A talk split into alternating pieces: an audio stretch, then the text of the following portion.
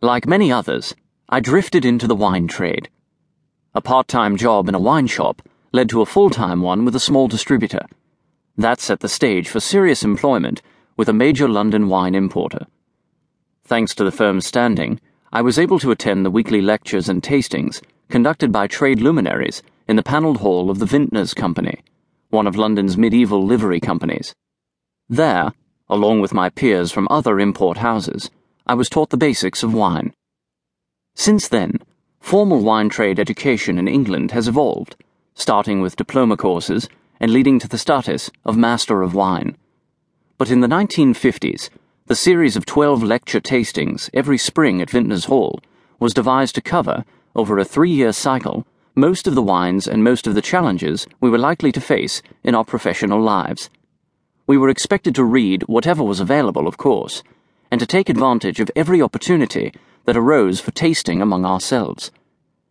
At the end of each series, there was a competitive exam, and the three top scoring candidates were awarded travel stipends, allowing them to spend time the following fall in an informal work study program with a producer in one of the wine regions covered the previous spring.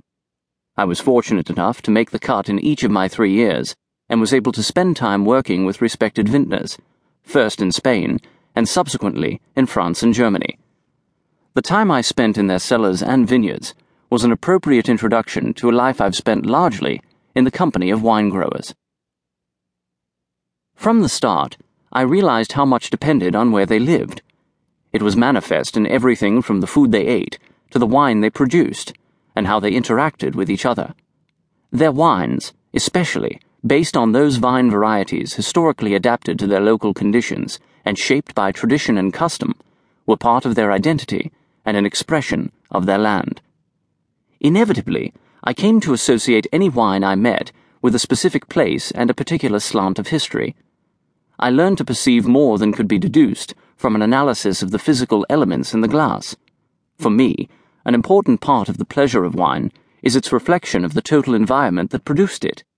If I find in a wine no hint of where it was grown, no mark of the summer when the fruit ripened, and no indication of the usages common among those who made it, I'm frustrated and disappointed.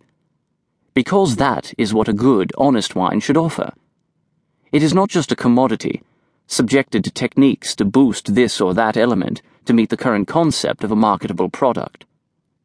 When Jane Montant, then editor in chief of Gourmet magazine, first asked me to write an occasional wine column, the start of what became monthly essays, she left me to work out for myself what I would write about. Not surprisingly, I soon found that I was writing about wine as I experienced it, even though, at the time, it placed me at odds with the way many others approached the subject.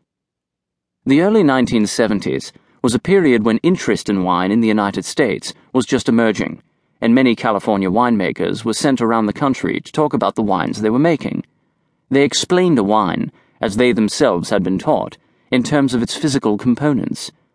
Soon there were popular consumer classes in organoleptic analysis, teaching potential consumers how to identify the acidity, the alcohol, and the tannins in the wines they tasted. No one told them that a wine was no more made to be picked apart in that way than a picture was painted to be broken down into percentages of red, yellow, and blue. Few bothered to explain that, just as with a picture, we first allow ourselves a general impression. We taste a wine, we react to the whole. Then, what we know of the wine's origin and context will expand the experience. The more we know, the deeper our appreciation and pleasure. In everyday life, of course, it's not quite as simple as that. We are distracted by conversation round the dinner table, by the food, perhaps by the occasion. A wine unfolds and reveals itself gradually at first allowing us only glimpses of the vineyard in the glass. How many times have we tasted a wine when first poured and thought, that's nice, before resuming our conversation or continuing to eat? Then, two or three sips later, we find ourselves thinking, this is really good. And that's when we begin to wonder about it and ask ourselves why it is as it is.